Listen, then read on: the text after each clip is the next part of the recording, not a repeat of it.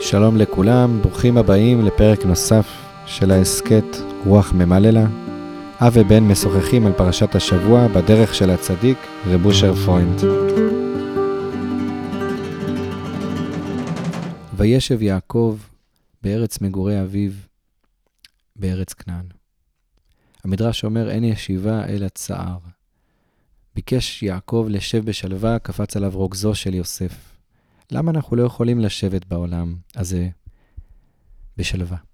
זאת שאלה גדולה שאפשר בוודאי דרכה לנסות לענות על שאלת צדיק ורע לו, על שאלת הצער והרוע והאיסורים בעולם. אנחנו לא ניכנס לשאלות הגדולות האלה בתוך הפרק הזה, ואני רוצה כן להתייחס לצער של עובד השם, לקשיים, למאבקים הרוחניים שיש, דרך שני הסיפורים המקבילים של יוסף ויהודה. שיוסף הורד מצרימה, יוסף בעצם הוא איזשהו דוגמה למי שמגיב לקשיים, למאבקים, ליצרים שצפים. אה, ויהודה, וירד יהודה מימיכיו. יהודה עושה איזו פעולה אקטיבית של ירידה. אה, האחד לא חטא, השני חטא. אה, ושניהם, בסופו של דבר, אנחנו רוצים לנסות להציג אותם כדמויות שמאפשרות לנו אה, להבין, או מדריכות אותנו בעצם, בדרכים של התמודדות עם היצרים, עם הקשיים, עם הצדדים החשוכים והכאובים של האדם, שכנראה שאין עבודת השם בלי אותם מאבקים והתמודדויות וירידות ובורות. תודה, מוישיק. באמת אה, פרשה שמציפה בהון את, אה, את המציאות האנושית הפנימית שקיימת בנו, מוציאה אותה החוצה. למעשה, יש ממדים, רבדים אה, בפרשה שאני רוצה להתייחס אליהם בדרך של רב אושר. דבר ראשון, המידות. המידות שלנו, אם אנחנו מסתכלים בפשט ולא נותנים ניתוחים עמוקים, אז אנחנו כבר רואים שהקנאה בין האחים מובילה לניסיון של רצח. זאת אומרת, ואנחנו יודעים, יודעים כמה אנחנו כבני אדם מסוגלים, פגיעים, כשפוגעים בנו, או כשאנחנו פוגעים באחרים, יכול להיות מצב אקוטי ממש. רואים איך שיוסף פשוט מציק לאחים עם חלומות, עם אה, דיבתם רעה אל אביהם, עד שהם אה, מחליטים שהם לא מחזיקים מעמד, ויראו אותו מרחוק, רואים אותו מרחוק, מרחיקים את האחווה, מרחיקים את, ה... את הקרבה, מרחיקים את ההבנה ואת האחריות שבעצם הם מאבדים את עצמם לדעת, ונשליך אותו באחד הבורות ונראה מה יהיו חלומותיו. הקטע הזה בעצם מראה בפשטות, אם אנחנו לא מתחילים להסביר שיש פה מחלוקות פילוסופיות עמוקות, וגם אם נסביר שיש מחלוקות פילוסופיות, אין אפשרות מוישיק להתחמק מהשאלה המרכזית. איך האחים מגיעים למצב כל כך קשה, כל כך מנוכר, שבעצם הם מסוגלים אה, לרצוח אח, איך אח מסוגל להוציא דיבה ולשגע ולטמע, כמו שאומרים, את האחים שלו. ולגרום גם לאבא יעקב לכזה צער שהוא לא ממאן להתנחם. הנושא של המידות ממשיך אחרי זה בפרשה גם עם יהודה ותמר, במבחן הענק שיש לו, שהוא עומד מולה, ובעצם הוא יכול להגיד לה, יכול להגיד לכל הציבור, אני לא מכיר אותה, הוא היה האדם הגדול והחשוב, והיא הפגיעה והחלשה, והזונה, so, so called, אז uh, בכל זאת רואים שיהודה מתמודד עם מידותיו שלו. ולאחר מכן רואים את יוסף מתמודד uh, עם אשת פוטיפר, ועם פוטיפר, ועם היותו בכלא. זה נושא של מידות. אבל בתוך זה, מוישיק, יש לנו את העולם הנוסף, ולא רק המידות הקנאה, אלא גם הקנאה והתאווה. מה, הפש... מה הפשט התאווה? בפרשה הזאת, בצורה מאוד בולטת, נושא של תאוות הנשים, יצר הרע, בבחינת לא עבדו ישראל עבודה זרה, אלא כלהתיר להם את האריות. כלומר, בעצם, שהמידות פה, מאחוריהם, אה, נמצאת התאווה הבסיסית שלנו, של יצר הרע.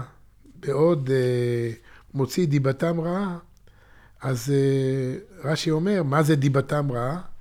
היה מגיד לאביו שהיו אוכלים איבר מן החי, ומזלזלים בבני השפחות, וחשודים על האריות. תכלס, כלומר, כשיש מתח, הנה, הם חשודים על האריות. לאחר מכן אנחנו רואים שיהודה נפל עם תמר בתאווה שלו המקומית אה, לשכב עם תמר. ולאחר מכן אנחנו רואים שיוסף כמעט נפל עם אשת פוטיפר. אז בעצם אנחנו רואים שמאחורי הכל, כל האג'נדות מתחת לשולחן מציפים לנו את תאוות הנשים, את תאוות האריות, את תאוות המין, תאוות הבשרים, שהיא מטרפת אותנו כבני אדם, והיא מסיטה אותנו מה, מהריכוז שלנו, מהאחריות שלנו, מ, מלקיים אה, את המוח. המוח מאבד את, אה, את הריכוז שלו. אה, למען המים גלובים ימתקו. הדבר השלישי בפרשה זה בעצם שאלת האמונה, אמונה בבורא עולם. כלומר, בעצם, יש בורא עולם, מה זה אומר שיש בורא עולם? בסוף הפרשה, מחמת הקיצור, אנחנו רואים כיצד בעצם, קודם כל יוסף, השם מצליח בידו, אז ממש רואים שיש, הוא חי את הבורא עולם והשם מצליח בידו. הוא יודע שזה השם, עוד לא פרשת מקץ, שהוא אומר בלעדיי, אלוקים יענה את שלום פרעה, אלא ממש עדיין רואים את ההתחלה של בורא עולם, ורואים בסוף, וישכחהו, שהוא קצת שוכח מבורא עולם, והוא עושה השתדלות, והוא מבקש, תוציאו אותי מפה, תעזרו לי לצאת מפה. אז איפה בורא עולם? אז בעצם יש לנו פה בפרשת וישב, איזשהו ניסיון, כמו שאמרת, מצד אחד יעקב מנסה לשבת בשלווה, אבל קפץ עליו רוגזו של יוסף, הכוונה, אנחנו עוד לא מבושלים, מוישיק. אנחנו, יעקב רוצה לשבת בארץ מגורי אביו, ולהיכנס לאווירה הזאת שהוא מגורי אביו, והוא כמו יצחק, גור בארץ הזאת, הוא עולה תמימה, בצדיקות מושלמת, אבל כתוב, וישב יעקב בארץ מגורי אביו, בארץ כנען. אנחנו עדיין בארץ כנען. אנחנו בארץ כנען, זאת אומרת, אנחנו עם כל התאוות של כנען, אנחנו לא יותר טובים מהם, ואנחנו חייבים להתחיל לטפל שלב אחרי שלב בבעיות שלנו. אם אנחנו רוצים להמשיך לשלב הבא, הרי יעקב, כשהוא יושב בארץ מגורי אביו, בארץ כנען, אומר המדרש, מה שרש"י מזכיר ברמז, אומר המדרש, מה כתיב למעלה? מדרש רבה, בראשית רבה לפרשה. ואלה המלכים אשר מלכו בארץ אדום. וכתיבך וישב יעקב. אמר רבי חוניה, משל לאחד שהיה מהלך בדרך, וראה כת של כלבים ונתיירה מהם, וישב לו ביניהם. כך כיוון שראה אבינו יעקב עשיו ואלופיו נתיירה מהם, וישב לו ביניהם. ממש אה, מרבסן איגרא, עוקר הרים, מפחיד. יעקב אבינו נמצא בצל המלכים ואלופי עשיו, ואז בעצם בצל הכלבים במשל, והוא נתיירה מהם ויושב לו ביניהם. מה בעצם עושה יעקב? ופה זה עונה גם מוישיק על, על המוטיב, על המשפט וישב, על המונח וישב. יעקב אבינו, כמו שדיברנו על ויצא ומנוסה, יעקב אבינו מבין שהוא צריך לשבת בין הכלבים. הוא לא בורח. חלק מפרשי המדרש מסבירים שזה טכניקה, שאם כלב רודף אחריך, אם תתחיל לברוח, אז הכלב ירדוף עוד יותר. ואני חושב שבעומק, יעקב פשוט הבין כמו שמשה רבנו קבור מול בית פאור, שהוא הרגיש, רב אושר אומר, שהוא פאור, ככה גם בעצם יעקב אמר, אני יותר, לא יותר טוב מהם. אני יושב ביניהם, אני מקבל את אותם פחדים שהיו לי 20 שנה בבית לבן, מהחיות הטורפות, עכשיו זה בני אדם טורפים, ואני בעצם יודע שיש בורא עולם. מהפחדים האלה, הוא בעצם עשה את עבודתו, ואז הקדוש ברוך הוא נותן לו שכר.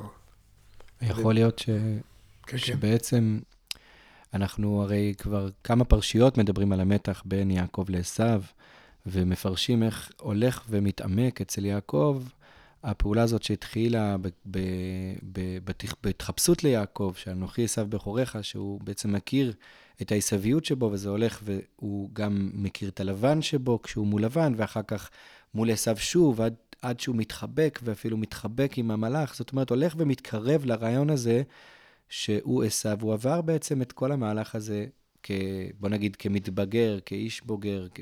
זאת אומרת, עד שזה יתמצק אצלו. זאת אומרת, עכשיו, כשהוא רואה את המלכים, הוא יושב ביניהם. זה כבר לא פעולה של ויצא, של וישלח, של מאבק, אלא זה משהו שהוא יכול, הוא עושה את זה בצורה של שלמות. לכאורה, עכשיו הוא רואה את עשו, הוא כבר למד שהוא לא נאבק מולם, אלא שהוא עשו. הוא יושב בתוך המקום הזה, זאת אומרת שהוא לכאורה הגיע לאיזשהו מצב שהוא השלים את, ה, השלים את המהלך הזה. אבל כתוב נתיירא במדרש. הוא השלים את המהלך, איך אומר רב אושר? הוא חי את הסכנה. השלמת מהלך זה לא עכשיו השלווה הסינתטית שאני כבר שולט במצב, אלא השלים את המהלך, כמו שאתה אומר, זה שהוא כל הזמן ביראה ופחד, והוא לא יוצא מהיראה והפחד, אלא מה? אבא זה אתה, אבא זה אתה, זה לא הם זה אתה, אבא זה לא הם זה אתה, ובעצם הוא כל הזמן חי את האמונה. זה מסתדר עם המדרשים, גם הזוהר וגם המדרשים שמסבירים את מגורי אביו בלשון אה, גור, זאת אומרת מלשון פחד, ש, שהוא, שפחד יצחק, זאת אומרת שהוא הוא, הוא ישב ביניהם ונתיירה ביניהם, זאת אומרת שבמובן הזה מגורי אביו בארץ כנען, זה שהוא הוא הכיר את הכנעניות שבו, אבל הוא גם, זאת אומרת, זה לא היה רק בשלמות, זה בא ביחד עם איזשהו מצב של יראה. יפה. אבל פה, בעצם, כנראה, קיבל שכר. ופה אני בא להגיד עכשיו, להטיל את הפצצה. בדרך שרב אושר, מה, לעניות דעתנו, מוישיק, יש פה. מה השכר של הצדיק? אלה תולדות יעקב יוסף, יוסף בן 17 שנה, והוא נער ועבוד, דיבתם, דודו, דודו. כלומר, השכר של יעקב זה, אני נותן לך, אני מעלה אותך עוד שלב. אני מסנטז אותך עוד שלב, אני, אני בעצם מציף אותך עוד שלב פנימה לנפש. אני מוריד אותך, או אני מעלה אותך לשיר, לתקרת התהום. ומה זה תקרת התהום שלך? בוא נראה עכשיו ממך מתפצלים 12 שבטים, בוא נראה לאן זה הולך. ותקרת התהום זה שבעצם יוסף, פשטות, אין, אין ברירה להגיד. הוא נער, אומר רש"י, ורש"י לא עושה הנחות כמו רב אושר. רש"י כמובן באמצעות המדרש. מה זה נער? עושה מעשה נערות, מסלסל, מתקן בשערו, ממשמש בעיניו כדי שיהיה נראה יפה. מה זה? מה רש"י עושה פה? למה לרש"י חשוב פה את יוסף להוציא בעל טייבה? עושה מעשה נערות, מתקן בשערו, ממשמש בעיניו כדי שיהיה נראה יפה. זאת ועוד, את דיבתם רעה, הוא מנסה להיראות יפה, והוא מאפר את עצמו, ודיבתם רעה, כל רעה שהיה רואה באחיו, בני לאה, היה מגיד לאביו. כלומר, בעצם הוא רואה את הפגמים אצל האחים שלו, אז מצד אחד הוא מושלם, והוא יפה תואר, מצד שני הוא רואה את כל הפגמים אצל האחים, ואז אבא שלו, במקום לכאורה ל... לשים אותו במקום, להעמיד אותו במקומו, עושה לו כתונת פסים. ומהי אותה כתונת פסים? מה זה הפסים הזה? כולם מסתבכים, מה זה הפסים? ואני מנסה להגיד איזשהו רעיון, אה, רעיון קטן. בוא נגיד שיש פס שחור, פס לבן. כלומר, החיים הם לא שחור ולבן. יש גם שחור וגם לבן. כביכול אבא שלו עושה לו כתונת פסים. יש רבדים. יוסף נועד להתמודד עם הרבדים. האחים היו שמרנים. היה להם כיוון אחד בחיים. על זה כותבים כולם, מוישיק, הרב קוק, הרב סולובייצ'יק, ואחרי זה החסידות בדרך שלה, שמה? שבעצם האחים היו שמרניים, אביו שמר את הדבר. הם פחדו שהנה, יש לנו את הישמעאל הבא, את יוסף הבא, סליחה, את עשו הבא. יש לנו עכשיו את הבן, את הקין הזה, שהוא עכשיו הולך עם הנשים, והולך עם היופי שלו, והחלומות שלו, ויש לו כל מיני דמיונות ושליטה, ואנחנו צריכים להוציא אותו מהמשפחה. האם זה נבע בעצם מתוך אמת? או מתוך קנאה. כמה פעמים אנחנו רבים ומאשימים מישהו, אבל בתוך תוכנו אני מקנא בו. ובעצם אני יוצר אג'נדה שלמה, אבל זה קנאה. הסבא, אחד הסבאים של רב אושר, אמר, יוסף בגמטריה קנאה. יוסף היה פשוט מעורר את הקנאה אצל האחים, והקנאה יצאה להם. הוא לא בסדר, הוא בא לחלומות, הוא זה, אנחנו צריכים לשחרר אותו, להרוג אותו, יש לו דין רוידף. עזוב, בוא נודה על האמת, אני מקנא. אותו דבר יוסף. יוסף רואה, דיבתם רע אל אביהם, יוסף, אתה יודע שהפגמים האלה אולי קיימים אצלך? יש פסים. פסים היפוך אותיות יוסף. יוסף, פסים, עוד עם מם. עוד לא יודע מה זה המם הזאת. יש פסים. כלומר, זה לא שחור לבן. לך פנימה. זה לא חד גווני. ואז בעצם אנחנו רואים פה עכשיו איך שהמלחמה מתחילה. לוקחים את יוסף וזורקים אותו אל הבור. בור היפוך אותיות רוב. כלומר, בעצם הוא נמצא בבור, והם רוב, הם למעלה, הם הרוב.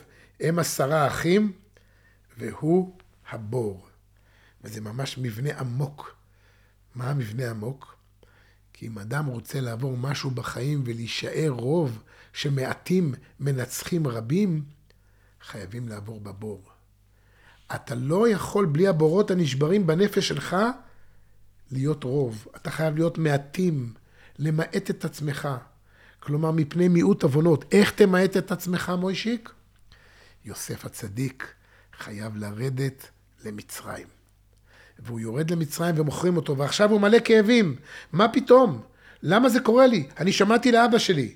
אבא שלי שלח אותי, אפילו יכול להיות שאבא שלי התכוון לזה, לפי חלק מהדעות, אולי הבעיה בתוכנית. אז אבא שלי שלח אותי לאחים, והאחים מוכרים אותי, מה אני אשם?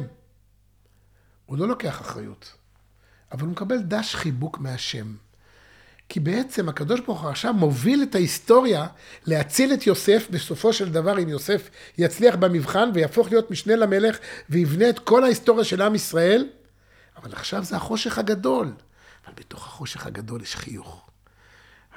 השיירת המוכרים, הם מתעסקים, אומר רש"י, לא בנפט ולא ביתרן ולא בדברים מסריחים, אלא בסמים. אז הוא נמצא כלוא בתוך העגלת הסוסים, ובתוך העגלה, במח, במכלית, במקולה, הוא נמצא שם כפות, מורד למצרים, במקולה מלאת בסמים. ובעצם אתה חייב לרדת, יוסף. אין לי ברירה. הקדוש ברוך הוא בוכה. אין לי ברירה להוריד אותך למצרים, כי שם אתה תעבור את הדברים העמוקים של הבור ותצא רוב. אבל בדרך, אני נותן לך בשמים. הסיבה הקשה שאני מוביל אותך בכוח אל הישועה שלך, כי גבר עלינו חסדו, אנחנו תמיד אומרים בהלל, הלל והודאה שאנחנו נגיד עכשיו בחנוכה, העלו את השם כל גויים, שבחו כל עמים, כי גבר עלינו חסדו, ומת השם לעולם על אלוקה. מה זה כי גבר עלינו חסדו? לפעמים אני רוצה ללכת ימינה, והקדוש ברוך הוא מושך אותי שמאלה בחזרה, ואני מתווכח איתו, לא, אני רוצה את הימינה. אבל הקדוש ברוך הוא אומר, לא, אני רוצה שתלך לפה. הוא מתגבר ומציל אותי, אם הייתי הולך, מי יודע לשם מה היה קורה. ואז יוסף הצדיק, בעצם, יורד למטה, ומגיע אל מצרים. והאחים, מוישיק, דיברת על וישב, ויקחו וישלחו אותו הבורה, והבור ריק אין בו מים, וישבו לאכול לחם. הם יושבים, וישב, הם גם יושבים, וישבו לאכול לחם. איזה ביטוי זה? הם גם יושבים. ביקשו לשבת בשלווה. יושבים לאכול לחם, והקדוש ברוך הוא מציל את המצב, ובאה אורחת ישמעאלים, והם בסופו של דבר מתרככים.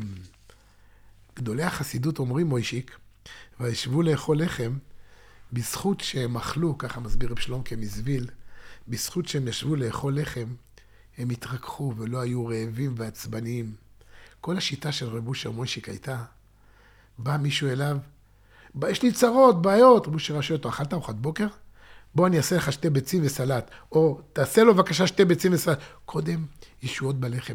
באחרית ימיו, רב אושר היה מחלק לנו, זכיתי להיות כמה פעמים בסעודה שלישית בשבת, יושבים צפופים בשולחן, ורב אושר היה מתאמץ לשים, שאל אותי פעם אחת, אני זוכר, מה אתה רוצה שאני אשים לך בצלחת? ואני בחוצפתי אמרתי לו, הכל, מהכל רב אושר. הכל טעים, הכל ממך, הכל מיוחד. וראיתי איך הוא מתאמץ עם הכף לשים. באחת השבתות ההם שאל אותו החתן שלו, רב אושר, אני רוצה לעזור לך. קשה לך, בוא אני אחלק את הסלטים.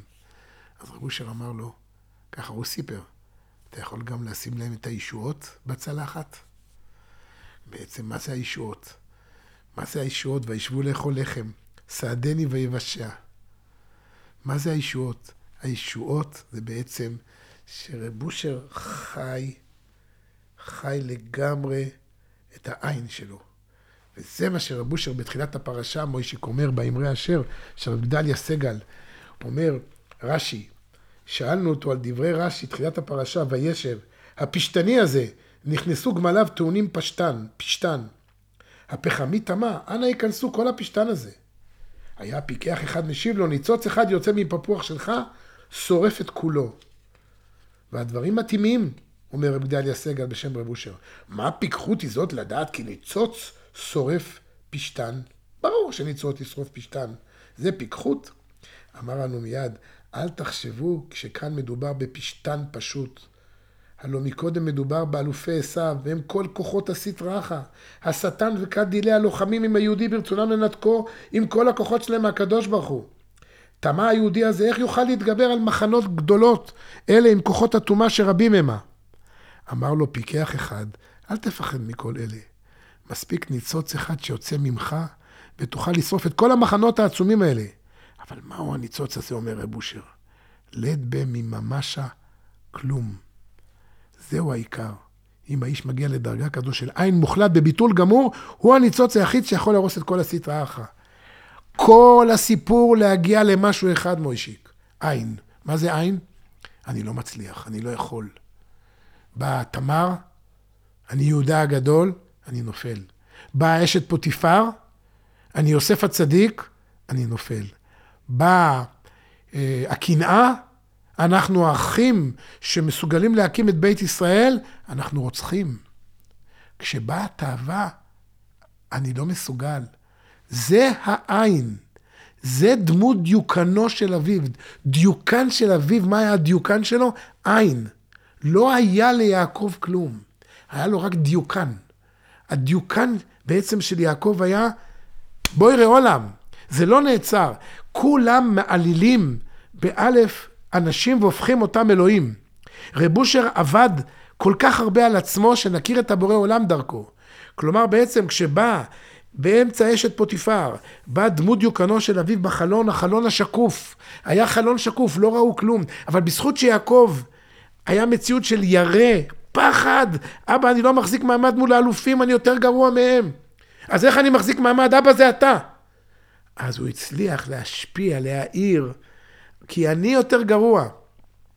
אז כשיוסף הצדיק בא ליפול, בא לעשות מלאכתו וליפול עם אשת פוטיפר, אז בעצם אבא שלו שואל אותו, יוסף, אתה טענת שיש לך דרך שלמות.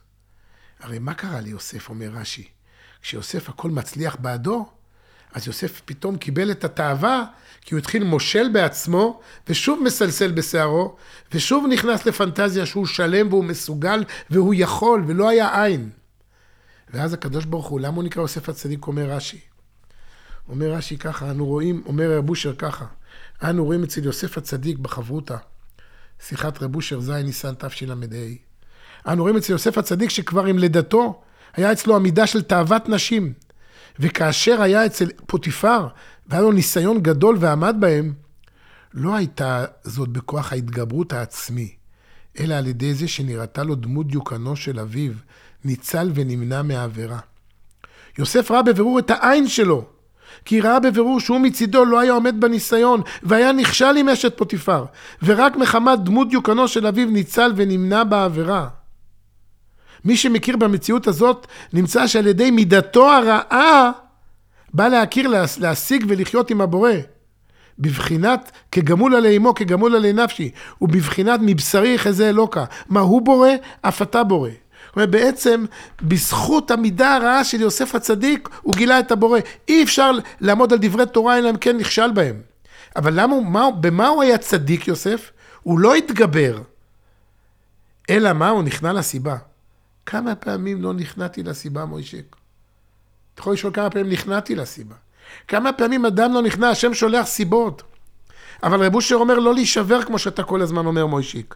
רב אושר אומר לא להישבר, להפך, כי אז אני יודע עכשיו שאני בסכנה ענקית, ואני יודע שאני לא יוסף הצדיק, ולכן אני חייב ללמוד מיוסף הצדיק את העניין של הסיבות, אבל להישען על אחיו של יוסף הצדיק, על יהודה. יהודה בעצם מול תמר נופל מיד. בלי משחקים. רואה את תמר, אשתו מתה, הוא זקוק לאישה, אבוא אלייך. כל הזמן אני חושב כמה הסתיר את עצמה, הייתה כנראה מאוד מאוד יפה, אבל אפשר רעלה ובקושי ראו אותה. אבל יהודה רצה אותה. והנה יהודה שוכב עם תמר, נותן את החותמת ואת המטה ואת הפתילים, מוכן לוותר על הכל רק בשביל אותו רגע של הנאה, או חס ושלום להגיד ככה על יהודה, אבל זה לפחות ככה כתוב. ואז יהודה צריך עכשיו להחליט האם הוא אומר הוציאוה ותישרף, הוציאוה ותישרף, או בעצם ברגע האחרון היא אומרת אקרנה, אקרנה, איך שרב אושר אמר היא להכיר. ואז יהודה עוברים לפניו תמונות אינסופיות. ויהודה צריך להודות, כשמו כן הוא, אני מודה על האמת, צדקה ממני. ובצדקה ממני הזה הוא, הוא בעצם הוליד את דוד המלך, שאמר חטאתי להשם.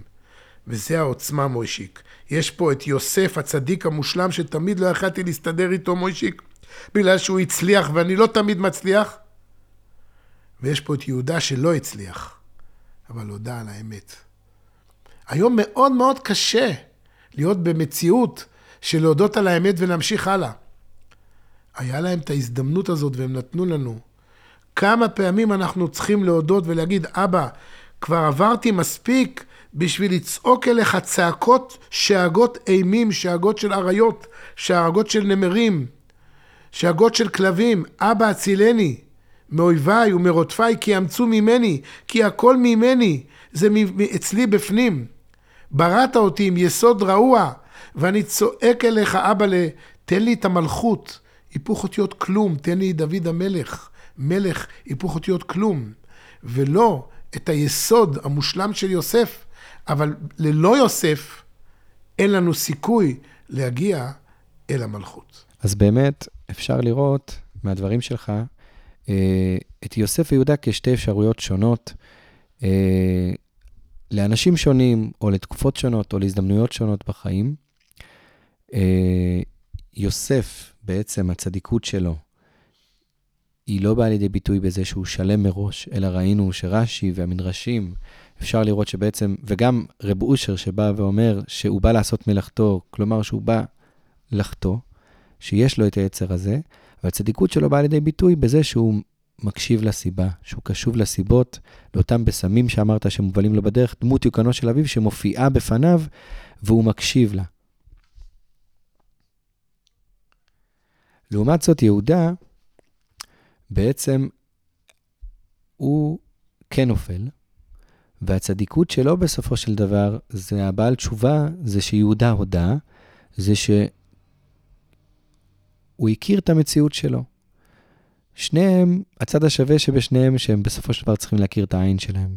יוסף היה צריך להקשיב לסיבה, הכוונה לדעת שאני הייתי חוטא לולא הסיבה, ולהודות על הסיבה ולנשק את הסיבות, כמו שרב אושר אומר. ואצל יהודה, זה על בסיס זה שנפלתי, אני מכיר שאני לא יכול, ולהודות על האמת, זה הפעולה של הבעל תשובה, להכיר בעין שלו. שניהם צריכים לעבור דרך הדבר הזה. אפשר אולי לומר שאלו גם בעצם אפשרויות שלפני חטא ואחרי חטא. כאילו יוסף רואה את הסיבה שבאה לו ביחד עם הניסיון, באה לו הסיבה של דמות יוקנו, ואם אני זוכה לפני שחטאתי, כבר מעצם הניסיון להכיר את העין שבי, זה הדמות יוקנו, ואז אני יכול להימנע מהחטא. להימנע, לנוס ולברוח החוצה. לנוס ולברוח החוצה. לא להימנע בגדול. נכון, להימנע עם הר- עם הראש בין הרגליים, להיות גם. בעצמי כלב, כן. אבל, אבל לצאת לפחות ככלב מכובד. אה, ו, ו, והאפשרות של יהודה היא אפשרות אולי שאחרי החטא. זאת אומרת, אחרי החטא יש גם, גם אפשרות להכיר את המציאות שלי ולתקן שבסופו של דבר, המציאות שהשם שם אותנו פה בעולם, ביקש, ביקשנו לשם בשלווה, קפץ עלינו כל מיני רוגז, רוגזם של, של המציאות שלנו, שאין אדם צדיק בארץ אשר יעשה טוב ולא יחטא. אין מציאות של אדם שאין לו את ההתמודדויות האלה. ו... אבל מה שרב אושר העניק לנו, ופה אנחנו בעצם מקבלים את ההזמנה הזאת, להבין שהחטא הוא לא, הוא לא מתמצא רק בנפילה עצמה, אלא שהחטא הוא שאני לא מכיר שאני עין. ויש לנו פה שתי אפשרויות לפני החטא לראות את הסיבה, ואחרי החטא להודות על האמת.